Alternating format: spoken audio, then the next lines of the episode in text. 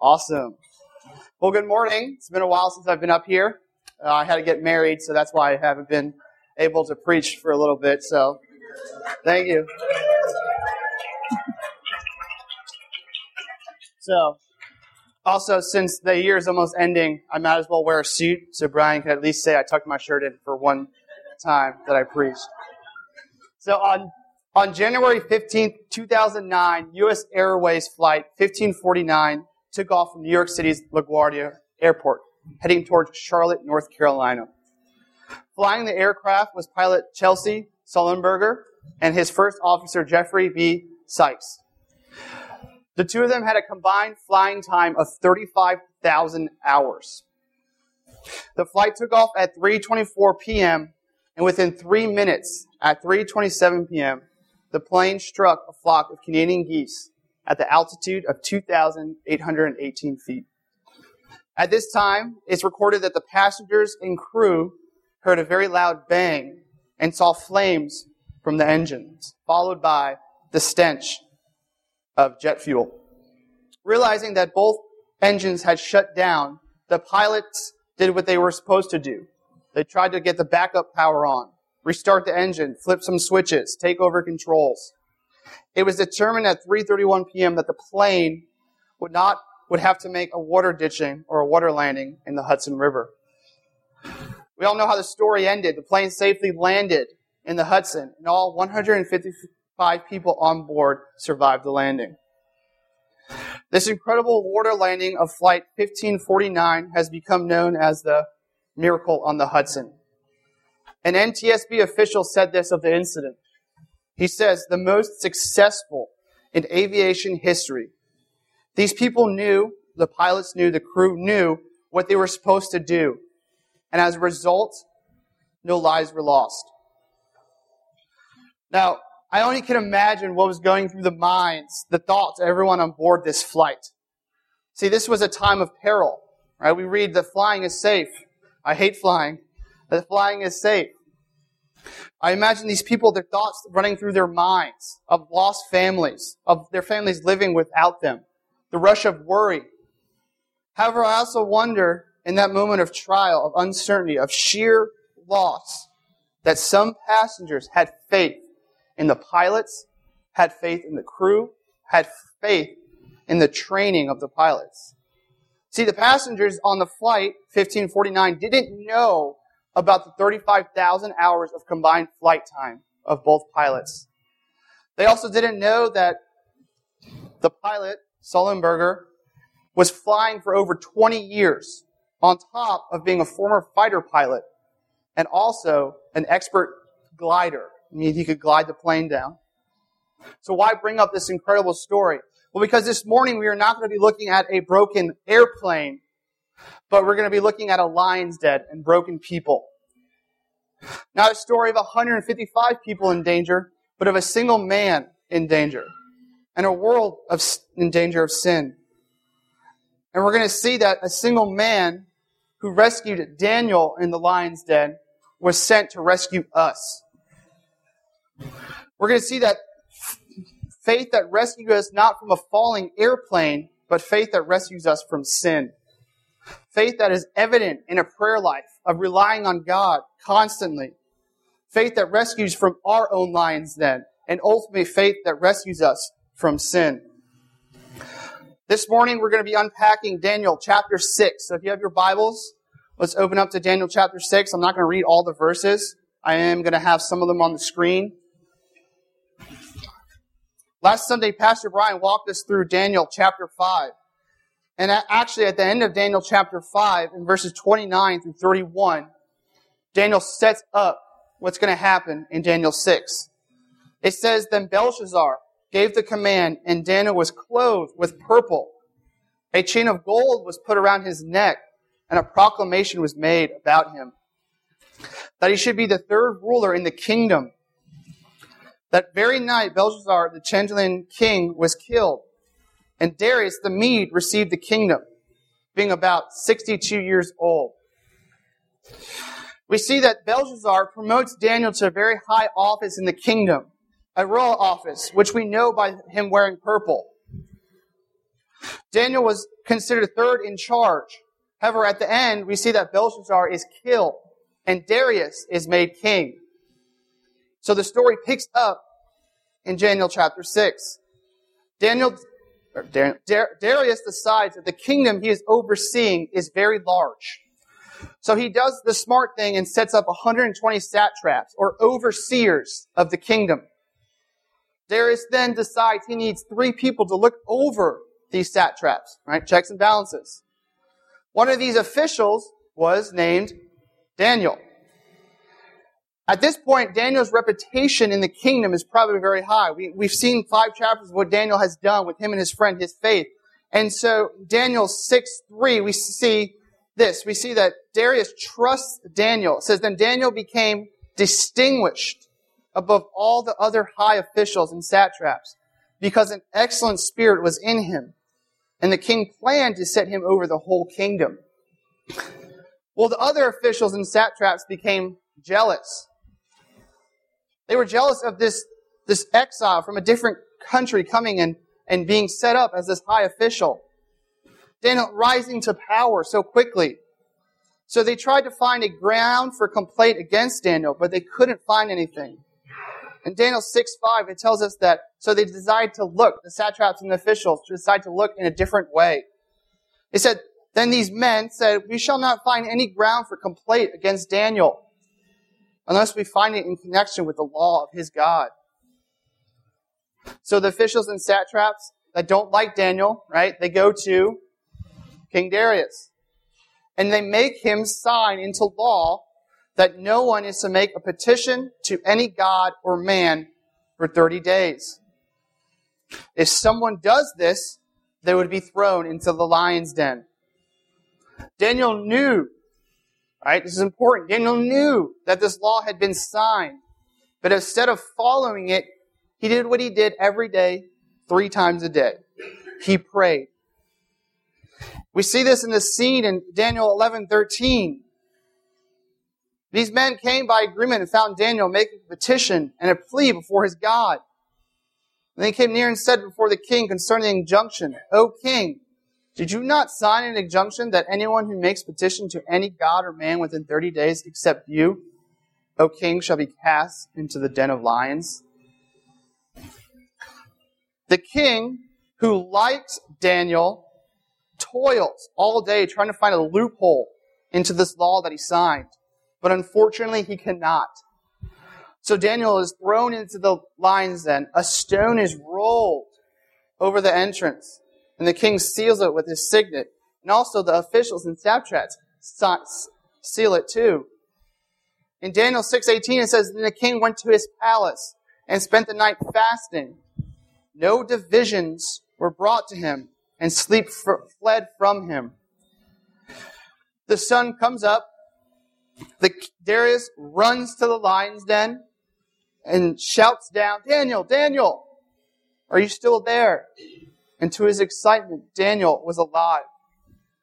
And King Darius ordered Daniel to be released from the den. And then he did through Daniel's accusers into it. Darius then writes, to the entire nation a decree about Daniel's God. Daniel 6 shows us a couple things. It shows us that faith delivered Daniel from the den of lions, and faith will deliver us from sin. We see that Daniel's life of prayer was evident in his life of faith. Daniel 6 is nothing more than the joyful picture of the gospel message. If we would look throughout the first five chapters of Daniel, we will see faith on display. When Daniel was taken to Babylon, Babylonian, he remained faithful. In Daniel 1 8, it says, But Daniel resolved that he would not defy himself with the king's food or with the wine that he drank. Therefore, he asked the chief of the eunuchs to allow him not to defile himself. In Daniel 2, Daniel is faithful by trusting God to reveal to him the meaning of Nebuchadnezzar's dreams. In Daniel 2, 27, 28, Daniel said, Daniel answered the king and said, No wise men, enchanters, magicians, or astrologers can show to the king the mystery that the king has asked. But there's a God in heaven who reveals mysteries. In Daniel 3, we necessarily don't see Daniel's faith on display, but we see the faith of his friends. His three friends that don't bow down to the golden image. And Nebuchadnezzar does what? Throws him into a fiery furnace. We see his friends say this. He said, If this be your God whom we serve is able to deliver us from the burning fiery furnace, and he will deliver us out of your hand. In Daniel 4, we actually see Nebuchadnezzar pronounce some sort of faith for God. In Daniel 5.14, Belshazzar says this about Daniel. I've heard of you that the spirit of the gods is in you, and the light and understanding and excellent wisdom are found in you. So we see that Daniel's life, all through Daniel's trials and troubles, his faith still remained. It's estimated that Daniel's about 70 years of age when he's thrown into the lion's den. For 70 years, Daniel had a life of faith, of seamless faith. His faith did not weary when he was sent to exile. His faith remained when his friends were thrown into the fiery furnace. His faith remained of the changing of governments. His faith remained when he was thrown into the lion's den. Six times in Daniel's 6, we see Daniel's faith mentioned. In 6 3, it says, excellent spirit was in him. Daniel's faith is evident. He is promoted to a high ranking status of the government. In 6 4, we see because he was faithful. Daniel served the government faithful. In 6 5, we see that Daniel's faithful to the laws of God. His friends can't find any complaint against him. So the only thing they have to go to is see is the laws of God. In 610, Daniel did something that he continually does. He got down on his knees three times a day and prayed and gave thanks before God as he had previously done. In 616, King Darius says, May your God, whom you what? Serve continually, deliver you.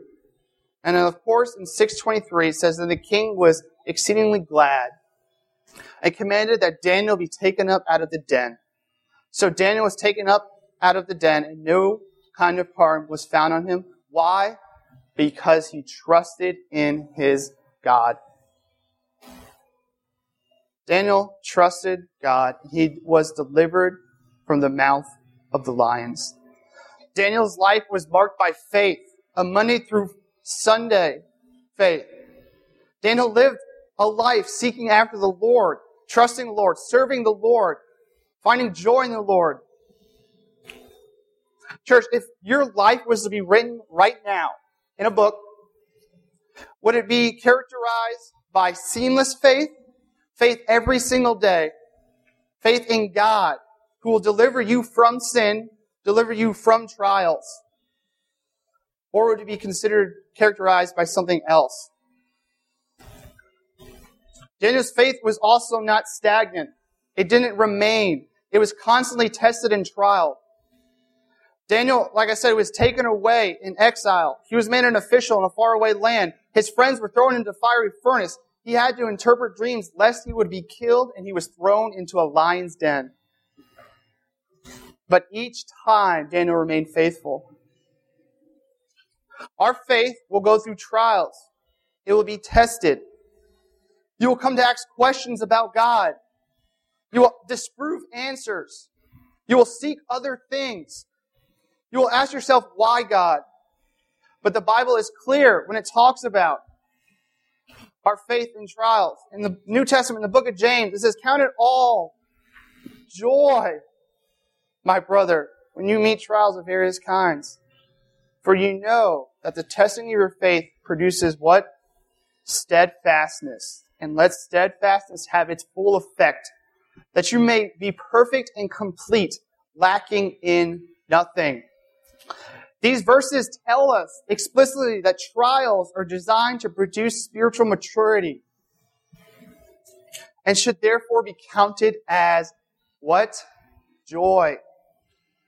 Not meaning worldly joy, but rather spiritual, enduring complete joy in the Lord who is sovereign over all things, including trials. If we remember the story of, of Matthew 4, 1 through 13, this is Jesus. Jesus was tested in the wilderness. This is our Savior who took away all our sins. Tested. How amazing is it to have a Savior who knows what it means to go through trials, to be tested. James tells us this testing is positive. And First Peter says this, says that the tested genuineness of your faith, that he calls more precious than gold, that perishes though it is tested by fire, may be found in the result in praise and glory and honor at the revelation of Jesus Christ. Daniel's life was a life of trials, but a life of joy because of the abundance of faith that followed. Daniel trusted the Lord, and because of that, he was delivered from his trial, the den of lions. So I asked this question this morning What is your den? Is it a project at work? Is it an individual at school, a family issue? Is it something that you haven't shared? Whatever it is, Jesus has the power to deliver you from the den of hurting, deliver you from sin, so live a life of seamless faith. And the seamless is woven into everything. Faith at work, at school, at home, in Wegmans, at Starbucks, in the Apple store, wherever you go. Daniel's religion was evident to everyone in the kingdom. His faith was evident to everyone. We also see another important product of Daniel's faith, and that's prayer. Daniel was continually dependent upon God through prayer. C.S. Lewis says this about prayer. He says, relying on God has to begin all over again every day if nothing yet had been done. Prayer is this unique aspect of our faith. It allows us to talk to God. Think about that for a second. How joyful it is to be able to talk to God to have a conversation with Him, to get on your knees and say, Lord, there's nothing that I can do. I'm relying on you. How joyful is it to have a Savior who listens, who has a conversation with you? Think about the times you've gotten to know somebody. How do you get, how do you usually get to know someone? By talking with them,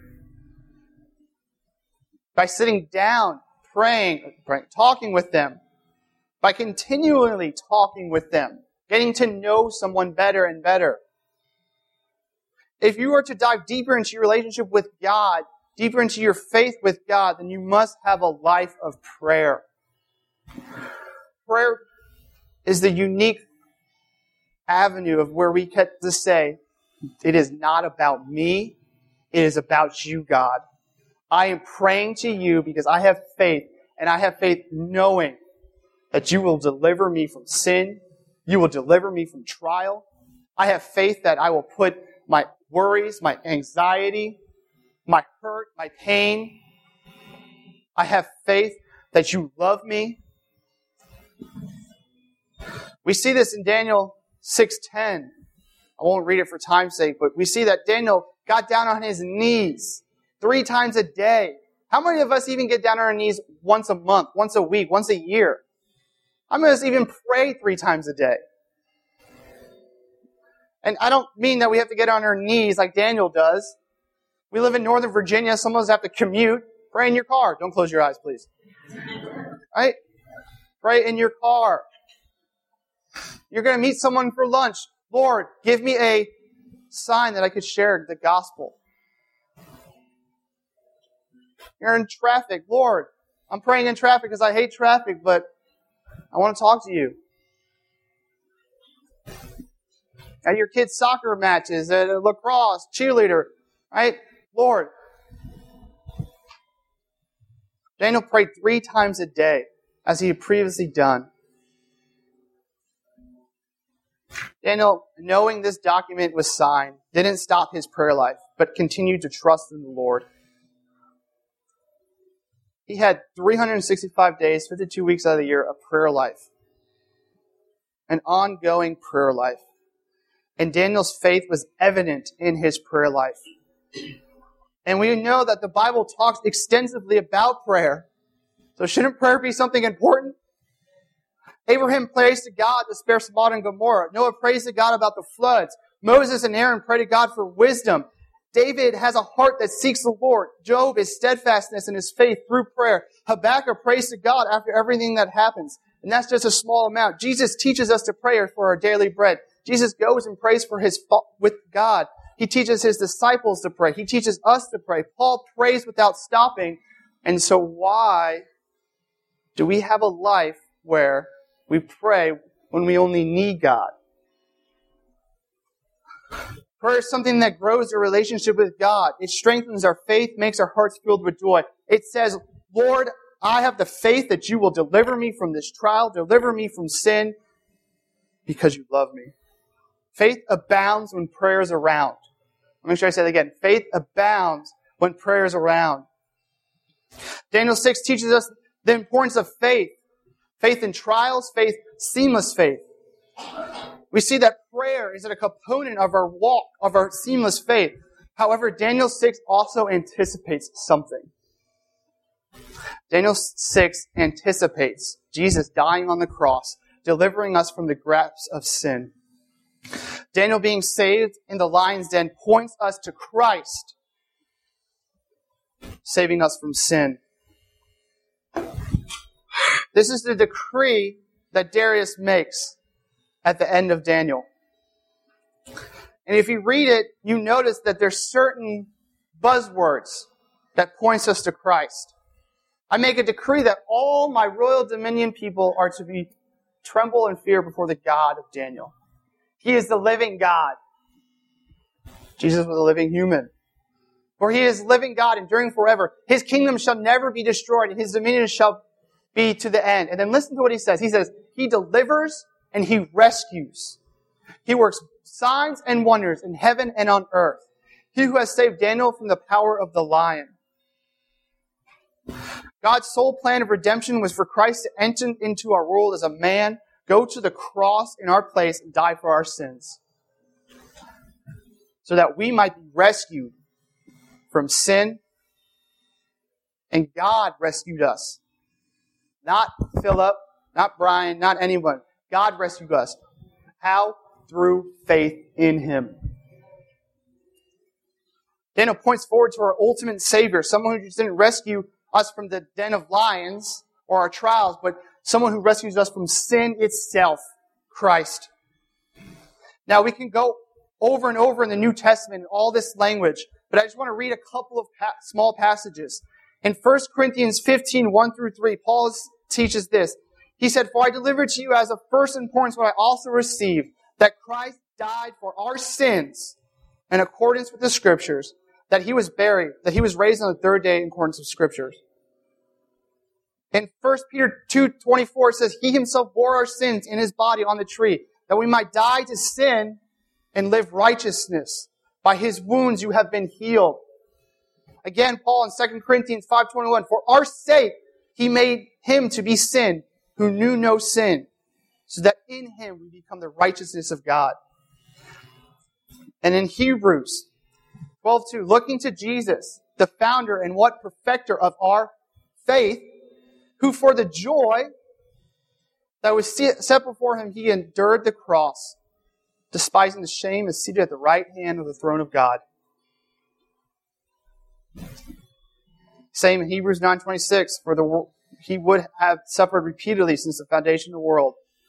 But as it is, he appeared once and for all at the end of age to put away sin by sacrifice of himself. And then my favorite one, 1 Timothy 1 15. The saying is trustworthy and deserving of full acceptance that J- Jesus Christ came into the world to save sinners, who I am the foremost. Christ came into the world to save us, to rescue us from our sin. God rescued Daniel from the lion's den because of his seamless faith. Daniel's faith was evident in his prayer and relying on God This is from the Children's Storybook Bible. This little quote says, God rescued Daniel. God would keep rescuing his people and is still rescuing his people. The time was coming when God would send another brave hero, a braver hero. He would love God, do what God said, even at the cost of his life. This is the greatest rescuer, the greatest rescue ever. This is Jesus. And I want to close by reading this. For by grace you have been saved through faith, and that is not your own doing. It is the gift of God. It is not a result of works, so that not one, no one may boast. So will you allow Jesus to rescue you from sin? This morning you can make it, if this has never heard this before, this is your opportunity to make a decision. To pray like Daniel prayed. To pray to say, God, I can't do this by myself. I want to put faith in you. I need faith through this trial. Lord, I need faith in you to rescue me from sin's grips, from death. Romans says the wages of sin is death. We're going to get ready to pray here in a minute. If you make that prayer, if you accept Christ in your heart, tell someone. Tell someone. Because let's get excited. Let's pray.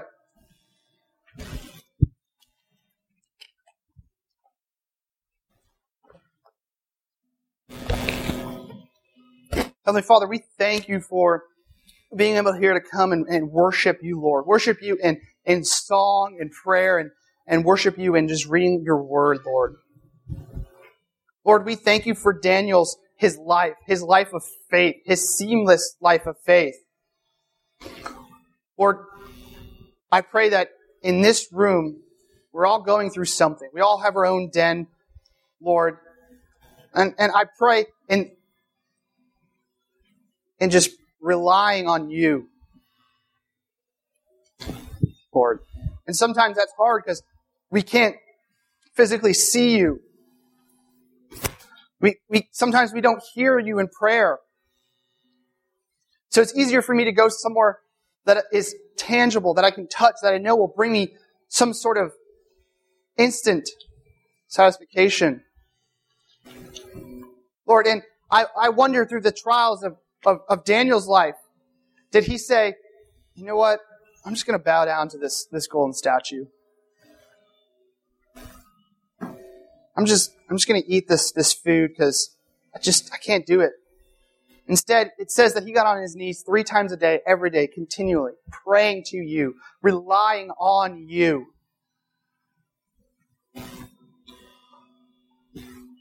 Lord, if there is someone in this room who needs to give up, lay something at the cross, Lord. I pray that they do that now.